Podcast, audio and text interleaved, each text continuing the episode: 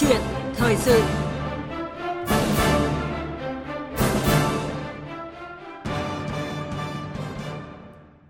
Thưa quý vị và các bạn, nếu như trước kia, những thông tin về chuyển đổi số, kinh tế số, chính phủ điện tử chưa được nhiều người quan tâm hoặc cho là viễn cảnh, thì kể từ khi dịch COVID-19 tác động, các hình thức khác nhau của công cuộc này đã được nhận diện, tiếp cận tự nhiên nhất. Mục tiêu xây dựng nền kinh tế số Việt Nam trở nên gần gũi hơn. Và cách đây tròn một tuần, ngay sau lễ tuyên thệ nhậm chức, Thủ tướng Chính phủ Phạm Minh Chính cũng đã gợi mở kế hoạch hành động điều hành nền kinh tế trong thời gian tới, trong đó đặc biệt coi trọng chuyển đổi số, phát triển kinh tế số trên nền tảng phát triển khoa học và công nghệ. Vấn đề là chúng ta đang ở đâu trong hành trình này và đâu là những thuận lợi cần thúc đẩy, đâu là khó khăn rào cản cần phải xóa bỏ, nới lỏng để công cuộc chuyển đổi số thực sự hành thông như kỳ vọng. Câu chuyện thời sự hôm nay hy vọng sẽ có một góc nhìn về nội dung này với sự tham gia của ông Hoàng Việt Anh, Phó Tổng Giám đốc phụ trách chuyển đổi số tập đoàn FPT, đồng thời là thành viên Hiệp hội Phần mềm và Dịch vụ Công nghệ Thông tin Việt Nam Finasa. Quý vị và các bạn quan tâm, vui lòng kết nối tới số đường dây nóng của chương trình là 0243 934 1040 hoặc là 02435 563 563 để bàn luận trực tiếp với vị khách mời. Và bây giờ thì à, chúng tôi xin mời biên tập viên Thu Trang cùng với vị khách mời bắt đầu cuộc trao đổi. Vâng, à, xin kính chào quý vị và các bạn. À, trước hết thì trân trọng cảm ơn ông Hoàng Việt Anh đã nhận lời tham gia chương trình. À, vâng, à, xin chào biên tập viên, xin kính chào quý vị thính giả. Thưa ông là từ bối cảnh kinh tế xã hội hiện tại thì xin được hỏi ông nhìn nhận đâu là thách thức và cơ hội của Việt Nam trong cái công cuộc chuyển đổi số tiến tới nền kinh tế số mà chúng ta đang nói tới? Um, kính thưa quý vị, chúng ta đã biết là chuyển đổi số gắn liền với cuộc cách mạng công nghiệp lần thứ tư. Cuộc cách mạng này đang đặt lại luật chơi cho tất cả các nước trên toàn thế giới. Và trong quan điểm của mình thì tôi cho rằng đối với Việt Nam, chuyển đổi số là cơ hội để vươn lên trở thành nước phát triển. Nhiều quốc gia trên thế giới tại thời điểm này thực sự cũng đang ở vạch xuất phát trong tiến trình chuyển đổi số và đây là cơ hội lớn cho Việt Nam. Trong tiến trình chuyển đổi số thì Việt Nam đặt mục tiêu là lĩnh vực kinh tế số sẽ chiếm 30% GDP vào năm 2030. Và theo dữ liệu từ Bộ Thông tin và Truyền thông, công nghiệp công nghệ thông tin ở nước ta thì có tốc độ tăng trưởng bình quân là 14,7% một năm, cao hơn nhiều so với mức tăng trưởng kinh tế bình quân của chúng ta. Đó là cơ hội, tuy nhiên thách thức thì cũng không ít. Chuyển đổi số, thưa quý vị, à, theo quan điểm của chúng tôi thì là sự gắn liền không thể tách rời giữa ba yếu tố. Một là mô hình vận hành, hai là hệ thống công nghệ thông tin và ba là con người. Trong đó yếu tố con người là quyết định nhất. Nhìn nhận lại tình hình chuyển đổi số của Việt Nam chúng ta trong thời gian vừa qua, chúng tôi nhận thấy rằng nhận thức của các tổ chức doanh nghiệp về chuyển đổi số vẫn cần tiếp tục phải thay đổi. Đặc biệt là yếu tố con người, cần phải thay đổi tư duy, chấp nhận phá vỡ mô hình cũ để triển khai cái mới. Và điều này đã và sẽ có tác động mạnh mẽ tới tổ chức, văn hóa và đặc biệt là ảnh hưởng tới nhiều thành viên của tổ chức. Vì vậy, với các cấp lãnh đạo thì cần phải thật sự quyết tâm và đi đến cùng trong cái lộ trình này. Ừ, vậy thì ờ, thưa ông là ông có quan điểm như thế nào khi mà nhiều ý kiến đang cho rằng là chuyển đổi số là là là gần như là một cuộc chơi của những ông lớn thôi ví dụ như là những thành viên chủ chốt của Liên minh chuyển đổi số Việt Nam hay là Vinasa như là FPT chẳng hạn. Thực ra thì năm trong năm 2019 vừa rồi Liên minh chuyển đổi số đã được thành lập và bước đầu thì là sự ra đời với các thành viên chủ chốt là các doanh nghiệp lớn nhất của cả nước về viễn thông và công nghệ thông tin. À, trong năm 2019 và năm 2020 thì với sự ủng hộ, hỗ trợ và hướng dẫn của Đảng, Nhà nước và các bộ ban ngành liên quan À, đặc biệt là Liên minh chuyển đổi số cũng đã có những cái hoạt động tích cực trong việc là một là truyền cảm hứng cho toàn xã hội, ừ. hai là thực hiện các cái hành động à, rất là à, cụ thể trực tiếp để làm sao thúc đẩy quá trình chuyển đổi số của Việt Nam. Mà cụ thể ở đây là chúng tôi liên tục phát triển các cái giải pháp, các cái sản phẩm, các cái nền tảng để giúp cho các doanh nghiệp cũng như các tổ chức rút ngắn quá trình chuyển đổi số của mình. Thế tuy nhiên thì không chỉ có các doanh nghiệp À, lớn mà chúng ta cũng có thể nhìn thấy là có rất nhiều doanh nghiệp vừa và nhỏ cũng đang rất tích cực tham gia cái quá trình chuyển đổi số này. À, các doanh nghiệp này có thể là xuất phát là doanh nghiệp công nghệ thông tin, cũng có thể là các doanh nghiệp không phải là công nghệ thông tin nhưng đang nỗ lực để đóng góp sức mình vào cái việc chuyển đổi số của Việt Nam. À, tóm lại có thể thấy rằng câu chuyện chuyển đổi số tại Việt Nam là một bức tranh rất là phong phú đa dạng và trong đó thì tất cả các doanh nghiệp từ doanh nghiệp công đến doanh nghiệp tư, từ doanh nghiệp lớn đến doanh nghiệp nhỏ đều đã và đang đóng góp sức mình vào công cuộc chung của cả Việt Nam. Vâng, à, một ví dụ như vậy để khẳng định rằng là câu chuyện chuyển đổi số không chỉ là cuộc chơi của những ông lớn như là một số ý kiến đúng không ạ? Vâng và chúng ta cũng cần phải khẳng định rằng là một vài năm trở lại đây thì à, chuyển đổi số đã được rất là nhiều người biết đến và chúng ta cũng đang coi là một chiến lược trục trong cái tiến trình phát triển đấy. Và ngay trong lễ tuyên thệ nhậm chức mới diễn ra thôi thì tân thủ tướng cũng tiếp tục nêu những cái giải pháp mà ờ, được cho là giải pháp cho tương lai của Việt Nam đấy ạ. Tiên phong trong chuyển đổi số cũng đồng thời là thành viên của Midasa thì ông kỳ vọng gì ở cái chiến lược này? Vâng, ờ, uh, FPT nói riêng cũng như cộng đồng các doanh nghiệp công nghệ thông tin và chuyển đổi số của Việt Nam nói chung rất là phấn khởi và trân trọng với những cái đánh giá, à, những cái chỉ đạo sát sao, mối quan tâm và đề cao cái vai trò của chuyển đổi số trong việc phát triển kinh tế xã hội đất nước của tân thủ tướng. Chúng tôi cũng à, mong muốn và tin tưởng chắc chắn rằng trong thời gian sắp tới thì chính phủ và các bộ ban ngành sẽ có những quyết sách cụ thể hơn, quyết liệt hơn để thúc đẩy quá trình chuyển đổi số tại Việt Nam. À, theo như FPT đánh giá thì chúng tôi à, tin tưởng rằng nếu chúng ta triển khai đúng cái việc làm chuyển đổi số tại Việt Nam thì tới năm 2030 à, thì à, kinh tế chuyển đổi số tại Việt Nam có thể đóng góp quy mô cỡ khoảng độ 150 tỷ đô la ừ. vào nền kinh tế chung của Việt Nam, tương đương với cái việc là tác động tăng trưởng tích cực từ 1 cho tới 1,3% tới GDP của cả nước. Vâng, ờ, ông vừa nêu một cái từ đó là nếu như triển khai đúng ấy, cụ thể thì đúng ở đây theo cách nhìn nhận của FPT hay là của riêng ông thì cần phải triển khai như thế nào? À, như tôi cũng đã chia sẻ từ lúc đầu, chuyển đổi số nó là sự kết hợp không thể tách rời giữa ba yếu tố. Đó là mô hình vận hành, đó là hạ tầng công nghệ thông tin và đó là con người trong cả ba yếu tố này với gắn bó chặt chẽ với nhau và trong đó yếu tố con người là quan trọng nhất. Thế thì tôi nghĩ rằng trong thời gian vừa qua chúng ta đã làm được một việc rất là đúng, đó là cái nhận thức của cả hệ thống xã hội cũng như là của các doanh nghiệp, các tổ chức, các bộ ban ngành đã thay đổi rất nhiều và ngày hôm nay chúng ta đều nhận thức được rằng chuyển đổi số là con đường gần như là duy nhất để giúp Việt Nam có thể vượt lên trở thành nước phát triển. Thế thì từ cái nhận thức chuyển đến hành động thì còn là một quãng đường nữa và ở đây tôi muốn nói, đúng tức là gì? Là chúng ta phải chọn con đường đúng cho Việt Nam, cho các tổ chức doanh nghiệp. Bởi vì mỗi một tổ chức, một doanh nghiệp sẽ có những đặc thù riêng của mình. Làm sao chúng ta phải chọn được cái con đường đúng để chúng ta triển khai phù hợp với cả đặc thù của tổ chức của mình? Thì tôi nghĩ đây là những cái yếu tố then chốt giúp cho chúng ta có thể triển khai được chuyển đổi số trong thời gian sắp tới. Yếu tố nào sẽ tác động tới cái con đường đúng? Mà ông đang nêu và cụ thể thì cái con đường đúng đó thì nó là một cái lộ trình như thế nào? Hay là ông có thể vạch ra những yếu tố đó? Yếu tố đúng ở đây thì thứ nhất là các bạn cũng biết rồi, chuyển đổi, tức là chúng ta đi từ một điểm A đến một điểm B. Thế thì đầu tiên chúng ta phải xác định thật đúng chúng ta đang ở đâu trong cái lộ trình chuyển đổi số. Và chúng ta mong muốn chúng ta sẽ đi đến đâu trên cái quá trình lộ trình chuyển đổi số. Chuyển đổi số nó không phải là một hoặc một vài dự án kết thúc trong ngày một, ngày hai. Nó là cả một hành trình và chuyển đổi số không bao giờ kết thúc. Bởi vì đơn giản là cái mô hình vận hành của các tổ chức doanh nghiệp liên tục thay đổi vậy thì chúng ta thường đặt ra những cái lộ trình cỡ khoảng 3 đến 5 năm đặt mục tiêu thật rõ và trong cái hành trình đó chúng ta phải xác định được từng bước đi làm sao cho phù hợp với doanh nghiệp hay tổ chức của mình. Ở đây thì theo kinh nghiệm của FPT, chúng tôi đã và đang tư vấn cho rất nhiều các tổ chức doanh nghiệp trong và ngoài nước về việc là xây dựng đúng một cái lộ trình cho bản thân mình. Chuyển đổi số không có nghĩa là phải tiêu tốn rất nhiều tiền. Quan trọng nhất là chúng ta sử dụng đúng đồng tiền phù hợp với thực tế của doanh nghiệp và tổ chức của mình để làm sao đem lại hiệu quả cao nhất. Thì tôi nghĩ đấy là cốt lõi của cái từ là làm đúng. Vâng, ông có vừa nêu ờ, một ừ, cái câu chuyện là phải nhận diện được là chúng ta đang đứng ở đâu đấy ạ. Và ông cũng có nêu rằng là bản thân doanh nghiệp của ông cũng như là cá nhân ông thì đã tức là đã kinh qua nhiều nước ừ, trên thế giới rồi. Thì ờ, nếu như cách các ông nhìn nhận thì là chúng ta đang đứng ở đâu trong cái công cuộc này mà đặc biệt là nếu như so sánh với các nước ở gần chúng ta chẳng hạn. Thực tế thì ngày hôm nay à, như tôi đã nói lúc đầu à, nhận thức và à, tư duy của à, xã hội của các bộ ban ngành của nhiều tổ chức và của doanh nghiệp Việt Nam đã thay đổi rất tích cực. Và cá biệt ở trong đó thì chúng tôi đã nhìn thấy là có nhiều tổ chức doanh nghiệp của Việt Nam đã đi những cái bước đi đầu tiên khá là vững chắc và thành công à, trong cái lộ trình chuyển đổi số của mình. À, không ít các doanh nghiệp lớn của Việt Nam ví dụ tập trung vào các mảng về tài chính ngân hàng đã triển khai rất thành công cái phần về chuyển đổi số của mình à, hay nó nhìn rộng sang ở bên lĩnh vực về hành chính công chúng ta cũng đã có rất nhiều cái tấm gương thành công ví dụ như là thành phố Hồ Chí Minh hay là tỉnh Quảng Ninh là những cái ví dụ uh, rất là thuyết phục về việc là chủ tâm đẩy mạnh và lựa chọn đúng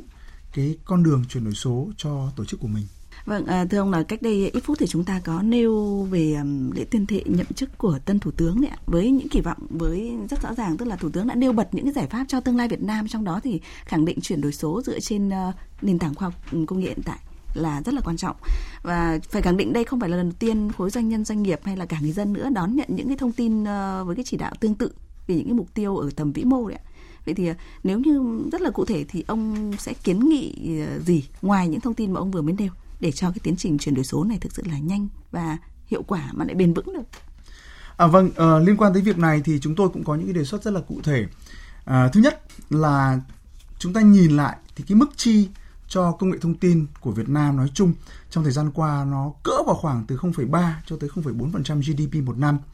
Và so sánh với mặt bằng chung của các nước nằm trong khối ASEAN gần chúng ta ở đây thì cái tỷ lệ đó là cỡ 1,3 đến 1,5% GDP ừ. một năm. Chúng ta có thể nhìn thấy một cái một cái khoảng cách không nhỏ ở chỗ này. Và vì vậy cái kiến nghị đầu tiên của chúng tôi là rất mong muốn chính phủ đất nước chúng ta có một cái quy hoạch về cái ngân sách dành cho công nghệ thông tin nói chung và chuyển đổi số nói riêng theo cái hướng tức là tăng cái ngân sách chi cho các cái hoạt động về chuyển đổi số nhằm mục tiêu là tăng thêm cái tốc độ cho quá trình chuyển đổi số cho đất nước. Cái ờ, đề xuất thứ hai của chúng tôi cũng rất cụ thể đó là trong cái quá trình mà chúng ta lựa chọn các doanh nghiệp, các tổ chức ủy thác những cái dự án chuyển đổi số của quốc gia à, thì chúng ta không nên phân biệt giữa doanh nghiệp lớn và doanh nghiệp nhỏ. Chúng ta không nên phân biệt giữa doanh nghiệp công và doanh nghiệp tư bởi vì như tôi chia sẻ lúc đầu hiện nay tất cả các doanh nghiệp ở trong hệ thống của của công nghệ thông tin của Việt Nam thì đều đang nỗ lực hết sức để đóng góp vào quá trình chuyển đổi số chung của đất nước thì à, chắc là đây là hai cái kiến nghị mà rất là cụ thể mà tôi muốn đưa trong cái buổi trao đổi ngày hôm nay. Vâng, tôi nghĩ là cái số liệu uh, sử dụng uh, ngân sách nhà nước uh, GDP cho cái câu chuyện chuyển đổi số như ông vừa mới nêu mà ông có một cái số liệu so sánh là các nước một vài nước khác thì họ đang sử dụng tới gấp uh, như thế này là tới gấp 3 đến 5 lần 3. chúng ta đang sử dụng cho chuyển đổi số. Thế nhưng mà cũng cần phải nhìn nhận uh, một cái câu chuyện thực tiễn đó là bối cảnh kinh tế xã hội uh, chúng ta chỉ có đủ nguồn ngân sách như thế và hãy nên tận dụng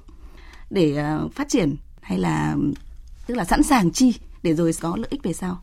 À, đúng là như vậy. Ờ, đối với cả quan điểm của FPT chúng tôi thì chuyển đổi số tất nhiên chúng ta phải có những cái đầu tư đầu tiên. Thế nhưng mà như tôi nói, chuyển chuyển đổi số không nhất thiết chúng ta phải tiêu rất nhiều tiền lúc đầu mà chiến lược ừ, cũng như là cái nguyên lý của chúng tôi khi tư vấn cho các doanh nghiệp hoặc là các tổ chức chuyển đổi số là gì? Chúng ta nghĩ thì nghĩ lớn. Nhưng bắt đầu thì bắt đầu nhỏ và tập trung đúng vào cái việc chúng ta cần phải giải quyết để làm sao cái quy mô đầu tư của chúng ta nó rất là vừa phải. Thực tế mà nói có rất nhiều các cái vấn đề mà giải quyết bằng chuyển đổi số chưa có có cái cái tiền lệ. Chúng ta phải thử. Vì vậy thì khi thử chúng ta thử nhỏ thôi để nếu mà 10 lần thử chúng ta có hỏng 3 4 lần, 6 7 lần thì 4 5 lần còn lại thành công thì cái chi phí nó bị mất đi không phải quá lớn. Và điều quan trọng nhất là khi chúng ta đã triển khai thành công thì làm chúng ta phải có một cơ chế để làm sao để nhân rộng cái thành công đó thật nhanh trong tổ chức của mình. Và trong quan điểm của mình bản thân bài học của FPT chúng tôi cũng thấy là tài trợ một đồng cho quá trình chuyển đổi số, thì cái lợi ích đem lại phải dư để bù cho cái một đồng đó, và cái lợi ích đem lại đấy có thêm ngân sách để tài trợ cho các cái dự án chuyển đổi số tiếp theo. Thì đây là cái nguyên tắc mà tôi muốn chia sẻ, cũng phần nào cũng hy vọng giúp cho các doanh nghiệp, các tổ chức có thể hoạch định đúng được cái cách làm chuyển đổi số trong tổ chức của mình. Tôi nghĩ vừa rồi là một uh, kiến nghị rất là cụ thể cho cái câu chuyện chuyển đổi số và uh,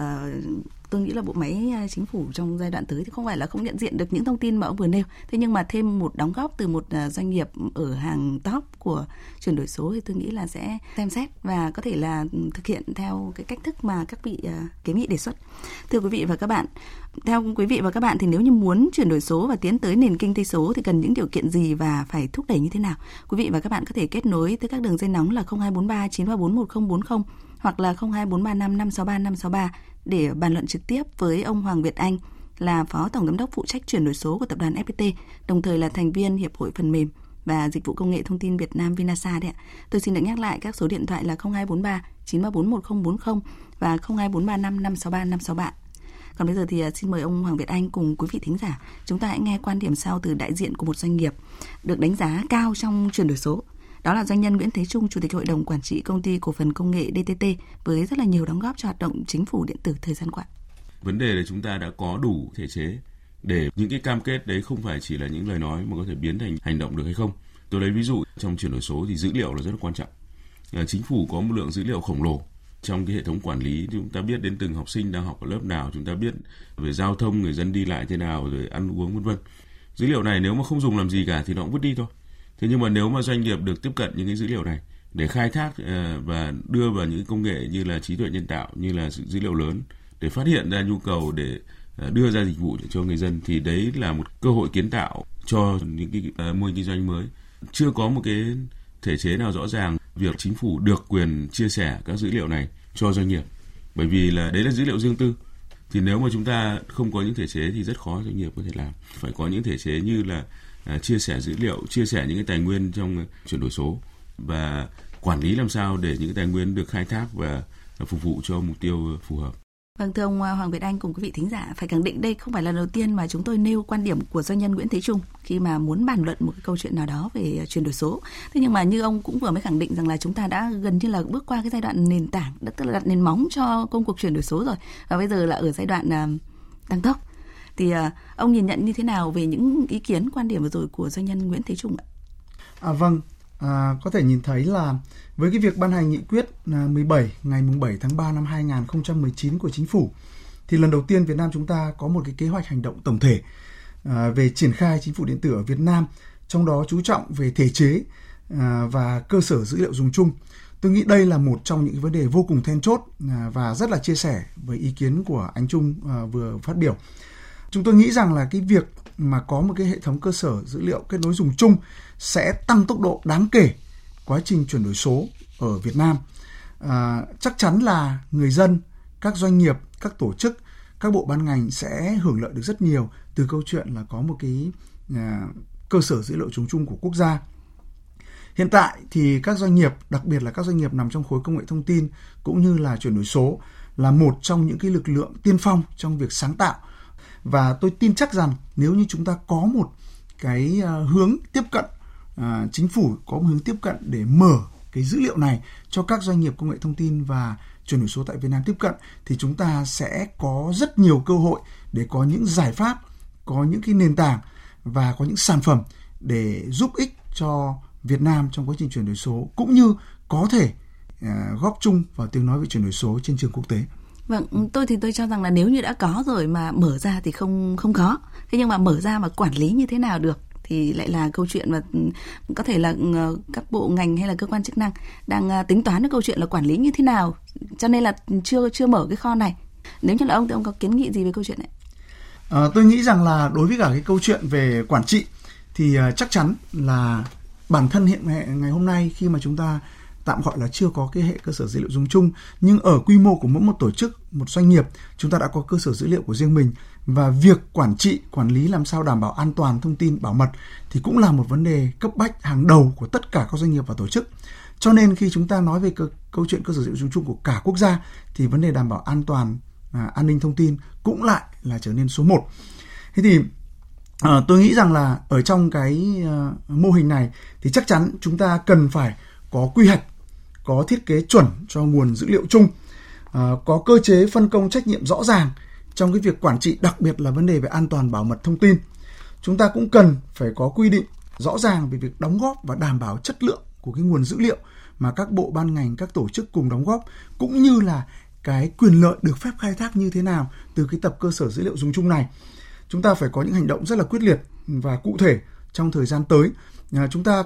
không tham vọng là sẽ bắt đầu rất là lớn. Chúng ta bắt đầu từ những cái cái cái cốt yếu và và quy mô nhỏ để làm sao đảm bảo cái mô hình của chúng ta quản trị là thành công, rồi chúng ta sẽ nhân rộng lên. Tôi tin rằng nếu chúng ta có một cái ý chí quyết tâm và một cái hành động ừ, rất là cụ thể, thì trong thời gian tới chúng ta chắc chắn sẽ triển khai được câu chuyện là có một cái hệ cơ sở dữ liệu dùng chung chia sẻ ở phạm vi quốc gia. Vâng, à, thưa ông là nghe tới thông tin này thì thông qua đường dây nóng của chương trình là 0243 934 1040 thì à, chúng tôi có nhận được à, ý kiến từ thính giả Minh Trí ở Quảng Bình. Thính giả Minh Trí ở Quảng Bình khẳng định rằng là bao giờ thì ở trong câu chuyện này sẽ có tính hai mặt đấy. Và vị thính giả này lo sợ nhất được câu chuyện là bị đánh cắp thông tin. Từ những thông tin bị đánh cắp đó thì sẽ lan truyền rất nhiều những tin giả, tin fake ừ, tác dụng ngược đấy ạ. Ông có thông tin gì trao đổi lại với thính giả Minh Trí ở Quảng Bình? À, vâng, à, trước hết là rất là cảm ơn à, khán giả Minh Trí và tôi cũng rất chia sẻ cái mối quan ngại của của thính giả khi mà nói về câu chuyện là chuyển đổi số nó có hai mặt mặt tích cực và mặt tiêu cực. À, chúng ta cũng biết là chẳng có một cái gì là hoàn hảo cả cái gì cũng sẽ có mặt nọ mặt kia. Nhưng đúng như à, thính giả đã chia sẻ khi mà chúng ta làm chuyển đổi số khi chúng ta nói những câu chuyện về cơ sở dữ liệu dùng chung như tôi đã nói lúc đầu thì một trong những cái ưu tiên hàng đầu và mối quan tâm cao nhất đó là làm sao đảm bảo cái việc an toàn bảo mật thông tin chúng ta ừ, à, cũng có thể nhìn rộng ra thì thấy rằng trong thời gian vừa qua à, chính phủ, các bộ ban ngành và đặc biệt ở đây trực tiếp là bộ thông tin và truyền thông đã có những hành động rất là quyết liệt, rất cụ thể trong việc kiểm soát an toàn bảo mật thông tin ở trong phạm vi lãnh thổ Việt Nam cũng như kiểm soát các cái à, thông tin sai lệch ở trên các à, mạng à, xã hội thì đây là những hành động rất là cụ thể quyết liệt của Bộ Thông tin và Truyền thông giúp cho chúng ta có thể kiểm soát được tốt về câu chuyện an toàn thông tin cũng như là thông tin chính thống ở trên các mạng xã hội. Thế thì trong thời gian sắp tới khi chúng ta nói tới quy mô về chuyển đổi số tầm quốc gia cũng như là hệ thống cơ sở dữ liệu dùng chung của cả quốc gia, tôi tin chắc rằng chúng ta cần phải có những cái thể chế, những cái quy định rõ ràng, mạch lạc và có tính hệ thống hơn rất nhiều để đảm bảo tính an toàn. À, nhưng ngược lại tôi cũng nhìn nhận đây là một cái cơ hội rất là tốt cho các doanh nghiệp công nghệ thông tin tại Việt Nam bởi vì thực tế đến ngày hôm nay chúng ta có thể à, rất là tự hào mà nói là rất nhiều doanh nghiệp công nghệ thông tin Việt Nam trong lĩnh vực an toàn bảo mật thông tin đã có những sản phẩm giải pháp thực sự là đẳng cấp thế giới để giúp cho không chỉ các khách hàng tại Việt Nam mà cả khách hàng thế giới có thể đảm bảo an toàn thông tin của bản thân mình. Vâng, uh, rõ ràng là có một vài từ mà tôi nghĩ từ đầu câu chuyện tới giờ thì hoàn toàn là liên kết với nhau. Thế nhưng mà cũng rất là đáng bàn đó là câu chuyện là uh, làm thế nào để liên thông được làm thế nào để mở được kho dữ liệu quốc gia nhưng cũng yêu cầu về cái tính bảo mật rất là cao để tránh những cái lo ngại như là thính giả minh trí vừa rồi đúng không ạ? Cũng không hề dễ dàng một chút nào. Nói như vậy thì không có nghĩa là chúng ta sẽ cứ mạnh ai người ấy làm hay là mạnh bộ ngành nào thì bộ ngành ấy triển khai theo một cái cách thức rất là riêng của mình. Và nếu như không quan tâm đến tính hệ thống tức là không kết nối với nhau thì ờ, sẽ rất là khó hiệu quả. Như mong đợi ông nghĩ như thế nào về điều này và bản thân ông đâu kiến nghị như thế nào trong cái câu chuyện này? Um, trước hết là tôi rất là nhất trí với ý kiến tức là uh, nếu chúng ta cứ mạnh ai người nấy làm tổ chức nào chỉ biết tổ chức đó và và chủ động tự làm lấy không theo một các chuẩn mực thì rõ ràng chúng ta sẽ gặp vấn đề rất lớn khi mà chúng ta liên kết à, tầm vóc quy mô quốc gia. Chúng ta cũng biết là, là công nghệ thông tin nói chung và chuyển đổi số nói riêng có những cái chuẩn mực của của riêng mình. Nếu ngay như chúng ta vừa nói về câu chuyện về an toàn bảo mật thôi nếu như mỗi một à, doanh nghiệp một tổ chức hay một à, bộ ngành chúng ta làm theo cách riêng của mình thì ok cái bài toán của anh anh có thể giải quyết được. Nhưng khi chúng ta liên kết kết nối các chuẩn mực chúng ta bị lệch chúng ta không đồng bộ với nhau, thì rõ ràng chúng ta sẽ gặp ngay vấn đề khi mà liên thông với các bộ ngành khác hoặc là các tổ chức khác. Và hậu quả đây dẫn tới là gì? Là chi phí của chúng ta sẽ bị đội lên và cái tiến trình về chuyển đổi số sẽ bị chậm lại. Thế thì để giải quyết được cái bài toán này, thì như tôi cũng đã đề cập tới nghị định số 17 của chính phủ à, năm 2019 vừa rồi, thì đã bước đầu đặt ra những cái quy định về cái việc chuẩn mực mà à, hệ thống à, chính phủ điện tử phải tuân thủ. À, tôi cũng mong muốn rằng à, thật sớm chúng ta sẽ có những cái chuẩn mực à, để cho khối doanh nghiệp cũng, cũng theo và như vậy thì khi mà chúng ta liên thông giữa khối chính phủ khối doanh nghiệp thì cái việc liên thông sẽ trở nên rất là nhẹ nhàng Vâng, ví dụ như là một vài những thông tin ví dụ như là về dữ liệu dân cư hay là dữ liệu đất đai tài nguyên mà gây ờ, tức là gây ra những cái xáo trộn không đáng có thời gian qua thì uh, nó cũng rất là liên quan tới câu chuyện là liên thông hay là mở kho dữ liệu này. Ông ờ, có những thông tin về nội dung này mà muốn trao đổi với thính giả không? Um, thì uh, tôi nghĩ nó cũng là một cái phần ở trong cái ý tôi vừa chia sẻ ở trên tức là khi mà chúng ta triển khai mà không có chuẩn mực